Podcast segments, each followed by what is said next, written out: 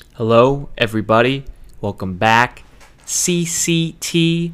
We are live. Another great weekend of college football is upon us again. And appreciate everyone tuning in. Coming back for another helping of college football, the greatest sport on the planet. As always, you know, appreciate everyone tuning in, staying locked in. Uh, got a great week ahead of us, a great weekend prior, week one of opening week. So I'm very excited. And um, we'll jump right in here, talk about some of the games from the past weekend, and then we'll go into a little bit of college football news and stuff going on around the landscape in the world of college football. And then last but not least, we'll jump into some games to tune into, games of the week this weekend to look forward to. So, without further ado, last weekend I've listed some games of the week, and I'm going to go over majority of them right now just to put out there. I was six for six with my picks from last week. So I guess I had a four leaf clover or good luck charm, but all the teams I pre- predict predicted to win did end up winning. So I'll pat myself on the back, but again, probably won't happen often. Again, college football is very unpredictable. Upsets happen every week. So let's get into some of these games now. So the first game I want to talk about was the UGA game versus Oregon. Uh, the Dogs handedly whopped the Ducks. Final score was 49 3 Georgia. The new AP poll came out the other day. Georgia moved up to number two. Oregon is now unranked. They were previously number 11. And honestly, I watched the whole game. I turned it off after a while because the Ducks didn't even look like they got off the plane. They might as well have stayed in Oregon. They did not look well at all. They they got demolished. They got dominated. Georgia literally imposed their will on them the whole game. Going to some stats real quick. Georgia had a total of 571 yards. Oregon only had 313. Georgia had 439 passing yards. Oregon only had 173. Dogs had no turnovers. The Ducks had two turnovers. Stetson Bennett, aka the mailman, he actually impressed me, and he looked really good. A little dangerous, which is not good, but he looked very well. He was 25 or 31 passing, 368 yards, and two touchdowns. He also had two rushes for eight yards and a touchdown. Again, Bennett played really well. Had some nice, you know, the beginning of the game, they were warming him up, had some nice quick passes to get the ball out of his hand, and then he was throwing nice pinpoint accuracy passes, more balls down the field. He looked good in the in the backfield. Milton, the running back, had eight rushes for 50 yards and a touchdown. One of the one of the one of their other running backs, excuse me, McIntosh. He did a little bit in the rushing game, but he was deadly in the passing game. Nine of nine, nine receptions, nine catches for 117 yards. So again, Georgia's running backs they reloaded just like last year. Had two dual dual threat great running backs. This year, the same type of thing. Um, again, McConkey one of their wide receivers had five five receptions for 73 yards and a touchdown. Again, the dogs mollywopped the Ducks. It wasn't even close. Going into more stats for Oregon here, Bo Nix, who's the former quarterback of Auburn, apparently hasn't learned from his days playing at Auburn. He still likes throwing to the dogs. He was 21 of 37 passing, 173 yards and two picks. One of the picks was a great play by the Georgia D back. Again, Bo Nix threw a bomb, and um, the D back just made a nice play and grabbed it. And then the second pick was horrible. It was honestly didn't look over, and the safety was playing zone and jumped in front of the route and just picked the ball off. Um, Ferguson, one of the wide receivers for Oregon, was four of six and had 37 yards. Again, Oregon really did not do much this game. Like I said, the dogs dominated. They look great. Again, they're the defending champs. They played like the defending champs. They handily whooped the tar out of the Ducks. Moving on, we have Arkansas against Cincinnati. Arkansas, the Hogs squeaked out a victory against the Bearcats 31 24. Arkansas moved up to 16 in the AP poll. Cincinnati is now in ranked. Again, the total yardage is very close here 447 for Arkansas, 436 for Cincy. The big discrepancy was on either side of the ball. Arkansas ground heavy attack with 224 total rushing yards. And Cincinnati was on the opposite side of the spectrum with 325 passing yards. Arkansas had a turnover he had two. Again, turnover battle is very key, just like in the Georgia game as well. Turnovers can cost you. KJ Jefferson, Arkansas's quarterback, was 18 of 26 passing, 223 yards and three touchdowns. He also rushed 18 times for 62 yards and a touchdown. So total day of four touchdowns for KJ Jefferson. Like I said, he came back this year. He's a you know great talent, elite SEC quarterback talent. Reminds you of a little Cam Newton, to be honest. So watch out for him throughout the year. Sanders, one of the running backs, had 20 rushes for 117 yards. So between the quarterback and that running back, he had like 170 plus yards there, which is outstanding. Knox, one of their wide receivers, was targeted six times, was targeted seven times, had six receptions for 75 yards and two touchdowns. Now on the Cincy side, Bryant, their quarterback, again, Desmond Ridder was drafted by the Atlanta Falcons, so Bryant, the new quarterback, was 26 of 43 passing, 325 yards, two touchdowns and an interception. Kiner, the running back, had 12 rushes for 59 yards and a touchdown. Scott, one of the wide receivers, had five receptions for 77 yards. Again, I tuned into parts of this game. I was tuning into the Georgia game more closely. But this game was back and forth. You know, Cincinnati was playing Arkansas tough. It was in Fayetteville, Woo Pig, and um, you know Sam Pittman and the boys. They pulled that dub again. Hard fought battle. Again, look out for KJ Jefferson. Again, he's very, very an elite talent. You know, great SEC quarterback. So keep an eye on, on him throughout the year. Next, we're switching to the battle in the swamp. We have the Gators against Utah. The Gators pulled out a victory on a last play of the game interception in the end zone. The Gators defeated the Utes 29 26 in Gainesville. One of my buddies, Jared, was at the game. Told me the place was ecstatic, deafening. Could barely hear. It was awesome. UF moved up to 12 in the AP poll. Utah fell to 13. Going to some stats here. The Gators had 440 total yards. The Utes had 445 total yards. And again, opposite sides of the spectrum here as well. The Gators had 272 rushing yards. The Utes had 220 passing yards. Each team had a turnover. Anthony Richardson, again, many people, you know, disputed that he should have been the starting quarterback last year over Anthony Richardson. I mean, over Emory Jones, excuse me. Richardson is an elite talent, has a cannon of an arm, and wheels as well. His stats: he was 17 to 24 passing for 168 yards. He also had 11 rushes for 104 yards and three touchdowns. So again, he is a stud. Again, another elite, elite SEC quarterback. Has a powerful arm. Again, can get it done with his legs. One of the highlight plays he had was they were down inside the red zone and they were running a pass play. And two Utah's defenders got into his face in the backfield, and he did a jump pump fake, spun around, and then found the guy the Florida wide receiver in the corner in the end zone wide open for a touchdown. Again, watch out for Anthony Richardson as well. Elite talent, very dangerous on you know with the ball in his hands. Um, Johnson Jr., the running back, had 12 rushes for 77 yards and a touchdown. Again, another quarterback running back combo for 170 plus yards, which is great.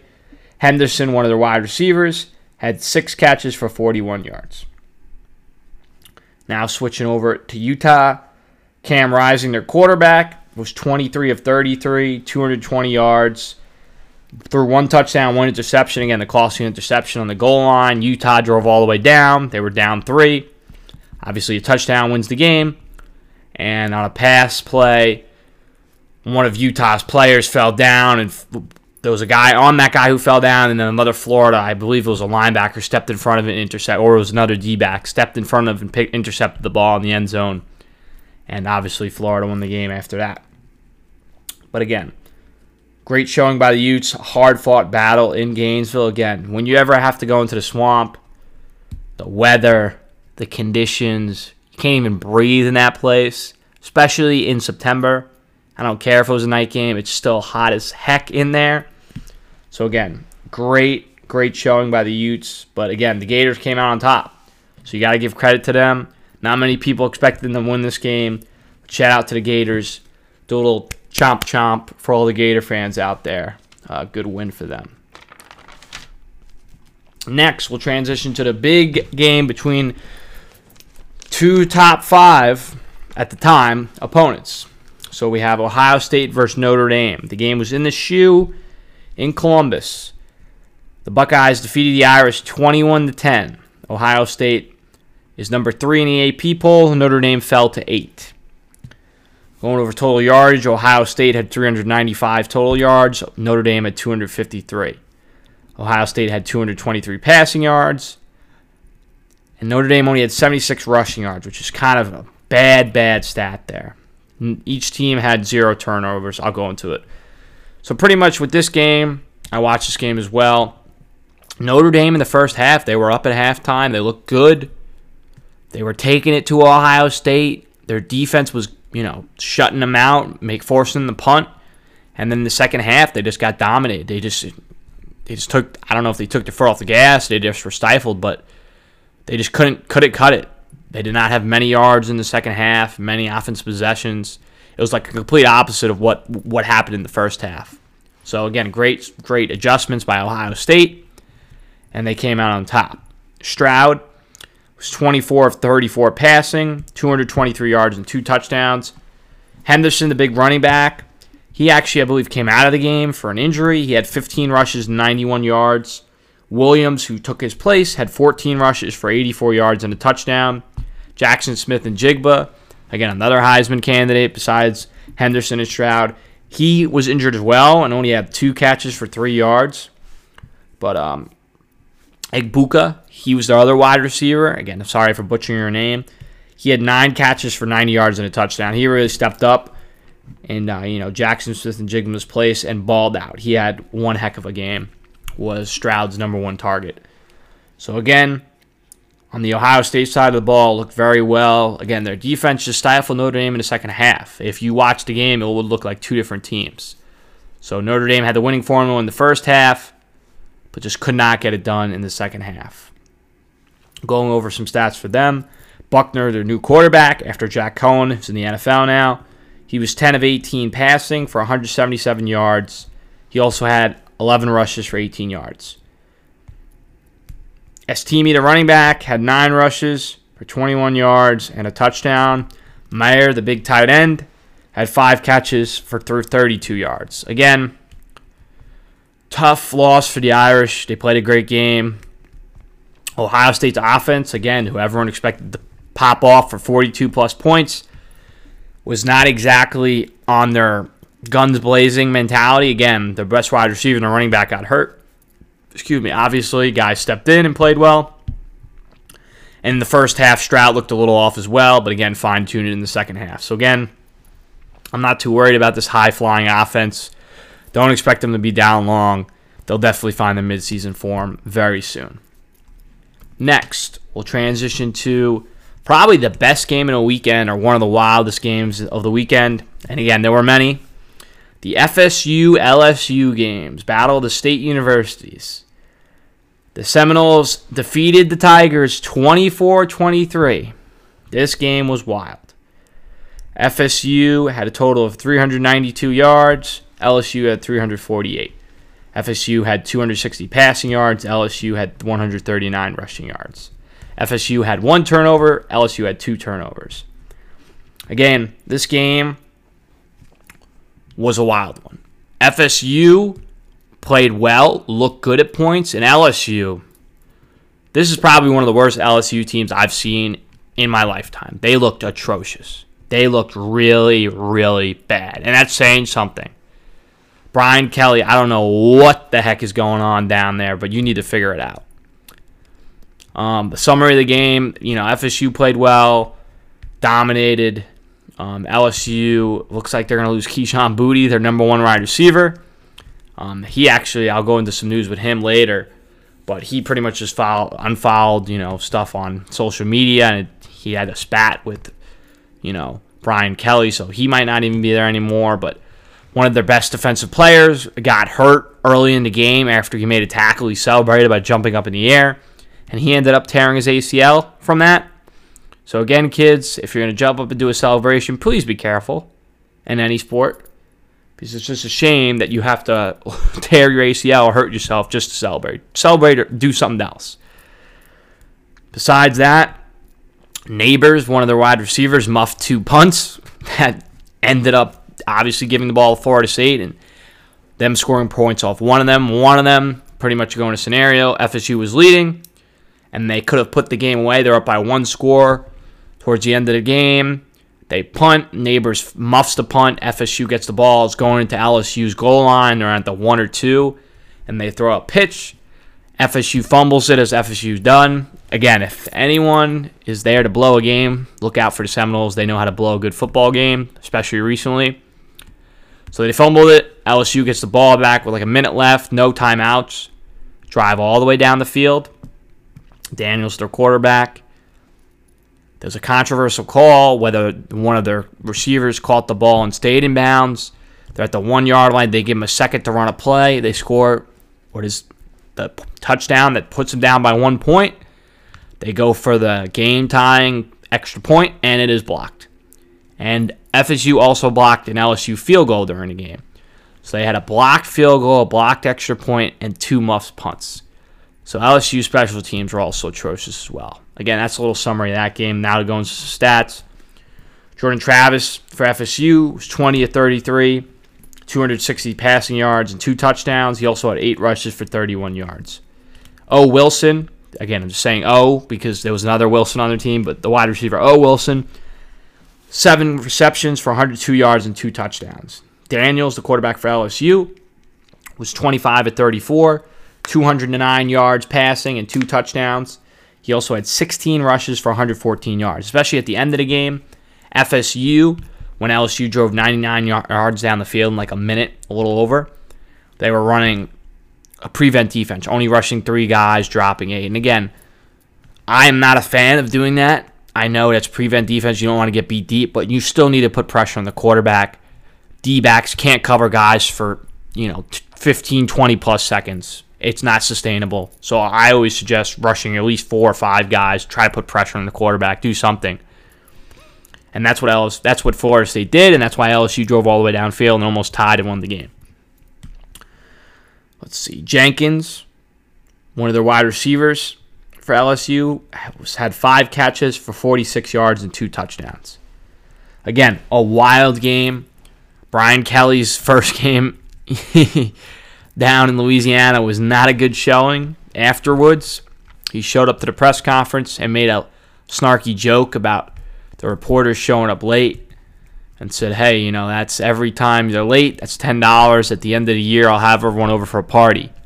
And then one of the reporters said, "If you win a game," so Brian Kelly is not getting any any um, any buffer here. They're going right for his throat. And again, you come from Notre Dame, a national brand. You're the winningest coach there ever. You come to the SEC, people expect results. And if you lose to a lowly Florida State team who has been relevant within the past five to eight, maybe even 10 years, that is embarrassing. So who knows? Brian Kelly hot seat could already be started. I guess time will tell. Last but not least, we have the final game, which is the Monday night game. You had the Clemson Tigers against the Georgia Tech Hornets. Yellow Jackets, I believe, actually. Sorry, yes, Yellow Jackets. Clemson defeated the Yellow Jackets 41 to 10. Clemson is now 5 in the AP poll. They fell. Georgia Tech is unranked. And the reason why Clemson fell is because during this game, they were only up at one point 24 17 in the third quarter. They did not look good. Clemson at points in the game. Yes, they're Clemson. You could say it's the first game of the season. Doesn't matter, they'll be there. But DJ Uiagalelei, the quarterback, did not look good at all. Going to some stats for him. He had 19, 19 of 32 passing, sorry, 209 yards and a touchdown. He also had 13 rushes for 28 yards and a touchdown. Again, the question with Clemson last year, this year is going to come down to the quarterback. It's come to the man throwing and running the ball. Will be DJ? Their backup quarterback. Um, Cade also came in. I believe, I forget his last name at this point. But he came into the game, looked a little better, threw a couple passes, had a couple completions, actually threw a touchdown pass. So look out for that. Some overall stats, real quick, and then I'll jump into more specifics. Clemson had a total of 386 yards, Georgia Tech 237. Clemson had 259 passing yards and one turnover. Georgia Tech only had 170, only had 73 rushing yards. Again, that's not a, that's a big no-no. You gotta you gotta put up more yards there and one turnover. So each team had one turnover. Clemson, you know, kind of tore up the ball in the passing game.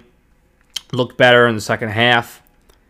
Collins, one of the wide receivers for Clemson, had three catches for 54 yards and a touchdown. Switching to the Yellow Jackets here. Sims, their quarterback, was 23 of 36, had 164 yards passing, one touchdown and interception. He also had 13 rushes for 41 yards. McCollum, their wide receiver, had six catches for 55 yards. Again, what's going to come down to Clemson is their quarterback. Will DJ turn it around? Again, will it be their backup quarterback? Again, time will only tell at this point. But again, he looked good, backup. And his name is Cade Klubnik. That's his name. I just remembered it. So again, look out for that as well. Um, again, Clemson has a cupcake schedule in the ACC. Not really much threats there. So again, theoretically, they should be there at the end of the year. But again, only time will tell. We'll see what they do with their quarterback. We'll see how the rest of the team shapes up and see what Dabo Swinney can do there. Now, switch over some college football news here. Speaking of Dabo Swinney, he just got the bag today. His big payday. He's got a new 10-year, 115 million extension. This deal will pay him 10.5 million in 2022 and will incrementally work up will incrementally work up to 12.5 million a year. He has now joined the 10 million club. Coaches such as Nick Saban, Kirby Smart, Ohio State's Ryan Day, LSU Brian Kelly, and Michigan State's Mel Tucker. Again, he is the second highest paid coach in college football right now. Saban is still the highest, again, with his new deal, but now he is second. So again, Dabo just got the bag.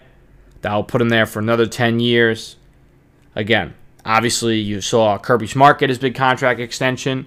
Saban just got his, and now Dabo Swinney just got his. Again, smart of teams to lock up these great coaches. Again, keep the program, everything running smoothly over the next couple years. Again, lots and lots of incentives. Again, that's why the deals are worth so much and gradually work up. You know, if you win your conference, if you win the championship, if you make the playoffs, all these extra incentives and extra opportunities for them to earn money. Next, we'll switch over to documentaries. And again, if you don't know, Netflix, the streaming service, actually came out with a documentary recently for Manti Te'o. For those who don't know who Manti Te'o is, he was a linebacker that plays at the University of Notre Dame in the early 2010s, 11 and 12, right around that that edge. In the 2013 national championship, Notre Dame faced off against the University of Alabama. And even before that, Manti Te'o, you know, was one of the leading players in the country, was up for the Heisman. He was a linebacker, you know, was fierce, made some great plays, and then he got caught up in a scandal. Not a scandal. He was part of a catfish, pretty much, situation where this, you know, imaginary girl pretty much kind of catfished him, and then this whole, you know, fake girlfriend snafu kind of really psyched him out, you know, ruined his playing game, his career, and everything like that. I heard it was excellent. I have not watched it yet. I'm definitely going to tune into it. And um, something else that's kind of a spinoff of that is that in that documentary, you see that year that Johnny Manziel, Money Manziel from Texas A&M, won the Heisman that year. And I saw something on Twitter that said, "Wow, seeing Johnny Manziel at the Heisman in this documentary really makes me think they should create a Johnny Manziel documentary." And then Netflix dropped another tweet with the little uh, tape showing action and Manziel was in it, and they said coming soon. So look out for that Money Manziel documentary as well on Netflix. If if you know if it's Money Manziel, excuse me, it doesn't sound enough, I don't know what will. That documentary is gonna be something wild. So I definitely recommend tuning in for that and seeing what that's all about. Probably the biggest news we have in a while is the college football playoff will be expanding. 12 team playoff is set in stone. Now, what would happen in 2024, 2025, and 2026? Time will tell. But it will happen in 2026, definitely. Early, we shall see. But again, that meeting that happened last Friday between all the presidents and chancellors, they unanimously voted to expand the playoff to 12 teams.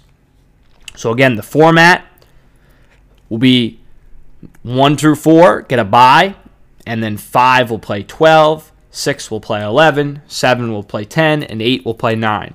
And the 5, 6, and 7 and 8 seeds, they will be the home teams that will be hosting their opposing teams at their college campuses, which is something I really wanted and really was hoping that they did if they expanded the playoffs, and they did that. So I'm very happy as a college football fan, and you know, as a former student as well. You know, imagine a playoff game to compete, you know, and go further on to compete for national championship at your college campus. It's if any other you know regular season game doesn't get you amped up, that is going to go through the roof, crazy even more if you're a college town or city. So I'm very happy about that. Another thing, again, these are all just potential statistics, statistics because again, it's not set in stone yet. But the new playoff format for 12 teams could potentially bring in 2.2 billion dollars annually in media rights. In comparison to March Madness, that's more than double what March Madness is presently. So again, this this 12 team playoff could be out of this world. Again, we shall see. Again, I'm still worried about the competition. If a, you know a good five seed plays a 12 seed and it's a blowout, you know how that affect media rights and who's going to watch the game and viewership and stuff like that. But again, 2.2 billion dollars is 2.2 billion dollars, so you can't really deny that. Again, I'm on and I'm you know a very big supporter of the college teams hosting you know, the higher seeds hosting at their college campus. So I think that's a great plus as well. So I'm excited to see it. I'm excited to see what happens. You know, if they iron it out, will it be in 2024? Will it be 2025? Or will it be the end of the contract in 2026? So I will keep, you know, updating and keep, you know, in the loop as much as possible as the news comes. But again, that was outstanding breaking news we just had recently last Friday. So finally, after all the rumors of changing the playoff long ago last year, they finally did it. So that will definitely be happy. Um, on the lighter side here, the song Narco by Timmy Trumpet. If many of you don't know what that is, an artist, Timmy Trumpet, dropped a song called Narco. And originally, you know, it's an EDM type song or song that he plays on the trumpet. And, you know, there's different remixes of it. And actually, he came to Citi Field the other day to play it for the Mets live because that song Edwin Diaz, who's the Mets closer, closing pitcher, every time he comes in the game, they play that. And it's become a staple for the Mets this year. Everyone gets hyped. You know, it's all over social media and Instagram and stuff like that and ESPN. So he actually performed it live at the stadium with his trumpet. And everyone, everyone went nuts, it was electric. So Ohio State over the weekend had someone from their band perform it live at the game against Notre Dame. Everyone went nuts. Alabama also had one of the EDM remixes and they played it at their stadium this past weekend with the light show. So it's awesome to see Timmy Trumpet again with Narco. Again, if you guys haven't seen that song, definitely look into it. It's an electric song. You know, let's go Mets with Edwin Diaz this year, and you know, hopefully that revolution starts sweeping the country. It's a great song. And last but not least, here we have actually before not last well we have two more things to talk about first we'll talk about the uh, the Kayshon Boutte thing again again he is LSU's probably number one wide receiver one of their best players and like I was saying before he unfollowed LSU on all social media today deleted everything with LSU in his bio deleted all LSU related stuff again a rift has been potentially sought Who knows if he'll transfer, where he'll go. But apparently, he also got into an altercation with Brian Kelly. And again, who knows? Maybe he doesn't respect them. I don't know. Really don't know what the altercation was about. But it seems like Brian Kelly, again, is not off to a good start in LSU, losing your number one player, and especially your wide receiver of Boutte's cal- caliber. So, again, I'll keep an eye out for that, see where he potentially might go. But again, Brian Kelly's off to another another really, really bad bad L if, if he transfers out. Besides the L FSU, this would be a bad L as well. And last but not least, now, Myles Brennan, the former LSU quarterback, has abruptly quit the team. He has not played a snap this year, he's not played a game. But he has had a massive NIL payday. He signed NIL deals with Raising Cane's, Smoothie King, Game Coin, Smalls Sliders, and Ford. And he has decided to step away from football again for who knows what reason. I believe he wasn't named the starter, so he decided, you know, I'm just going to quit. I don't know why he didn't transfer, but again, it could be other reasons unknown. But NIL deals cannot be broken, and they're not based on performance. So he's still getting those paychecks, which is something I found very interesting. Again, I don't know if any every NIL deal is like that, but his is. So again, he just made away with a bag, and he hasn't even played a snap of football and Probably won't play a snap of football this year. So again, that is something I saw that definitely perked my interest and was like, wow, okay. That's something to keep a note of as well. We'll see what happens with, you know, other potential NIL stuff and news that we hear throughout the year. Now, last but not least, we have the games of the week. Again, lots of ga- you know crazy games this weekend. Lots of stuff going down. Let's start it off with this Saturday. We have number one Bama going on the road to Austin, Texas. Excuse me, big horns down. Everyone can't see me right now, but I'm doing a big horns down this weekend. Roll Tide. The Tide coming to Austin. Game day will be there. Pat McAfee is now part of game day. He will be there. It's a 12 noon kick on Fox. So, of course, you know, big noon game day is going to be there as well. Big noon kickoff. That means the legend Gus Johnson and his quarterback Joel Klatt will be announcing the game. Going to be a wild one. I am rolling with the Tide in Austin. I think Bryce Young, Will Anderson, and the boys are going to be too much for Quinn Ewers and the Sarkisian to handle. Next, we'll transition. Number 24, Tennessee, is on the road against Pitt, who's 17th in the country. That game is 3:30 p.m. on ABC. Pitt off a fresh victory off, you know, against West Virginia. They're home again. I'm going to take the Pitt Panthers here. And, uh, you know, I think they'll beat Tennessee this week. Again, Tennessee has looked better in recent years. You know, Hendon Hooker, their quarterback. They're getting some good recruiting. Again, I think it'll be a good game, but I still think Pitt takes it at home. Next, more, and that's another SEC matchup we have here we have number 20 Kentucky against number 12 Gators of Florida. Gators will be home. It will be in the swamp in Gainesville. That game is 7 p.m. on ESPN or DirecTV 206. Again, I got to roll with the Gators again. It's in their home place, the swamp. I know Kentucky has beat them the past couple years. You know, they came into the swamp a couple years ago and stunned the Gators. But I'm going to roll with the Gators again. You know, I'm rolling with Anthony Richardson, Billy Napier, and the boys. I think they'll pull out a victory. They've looked better, so I think I think they'll come out on top. Kentucky's going to play them tough, though. I will tell you that much. I will tell you that much. Next, we have a big Pac-12 matchup. Number 10, Southern Cal on the road against Stanford. Stanford will be home. That game is on ABC at 7:30 p.m. I'm going with Southern Cal here. Again, Lincoln Riley. Caleb Williams, they looked hot in their first game. Again, they were going to have a tough opponent. This will be a you know first real test for them on the road in Stanford at night. But again, I'm going to take the Trojans here. Next, we have the state battle for the state of Iowa. We have Iowa State, the Cyclones, going on the road to Iowa, Kinnick Stadium with the great Kinnick Wave to the Children's Hospital looking over. That game is 4 p.m. on Big Ten, Big Ten Network or DirecTV 610. Again, this game in the past, I've always picked Iowa State. They had Brock Purdy, Breece Hall last year. In all the years they had those guys, I've always picked Iowa State, and they never got it done. It is in Iowa. I'm going to go the Hawkeyes here. I think Iowa will take this one. Again, I've always picked Iowa State usually, but they've let me down too many times. They don't have those boys there anymore. I'm going with the Hawkeyes.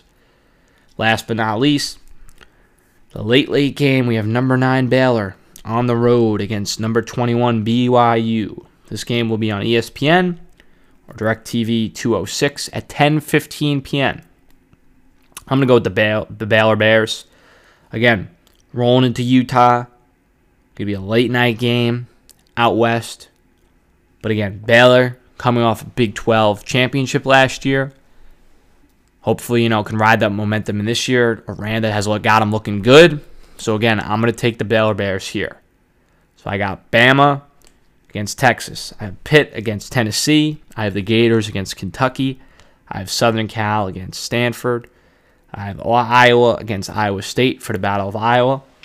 And I have the Baylor Bears defeating BYU. Those are my picks this week. Again, we'll see next week how we do with them and how I did. Um, again, looking forward to further episodes. I'm definitely going to start talking to some of my friends and potentially could have one of them on for a little college U and college football next time. Again, no guarantees. But now, you know, with the season starting up again, I definitely want to have more people on, have different experiences, different viewpoints from people who went to different colleges and universities. So we can just, you know, get their insight and see what it is to be, you know, a student, different, you know, different different viewpoint from a different college campus. That's a good way to phrase it. So I'm excited for that. I also got my buddy Snakus. Me and him are going to put our heads together, and potentially I'm looking into you know change up my the logo or the little picture that comes up my podcast. So stay tuned for that as well. That'll be coming soon. You know, be some designs in the work for that as we speak. So again, as always, thank you for everyone tuning in. You know, I appreciate the support. You know, I really think of this as my family, you know, great outreach, great community for people who, you know, are college football fanatics or someone who just, you know, dipped their foot in the water and wanted to see what college football is all about. So I appreciate everyone. As always, stay safe, be well, and, uh, you know, appreciate everyone staying locked in with CCT. Thank you, everybody. Peace.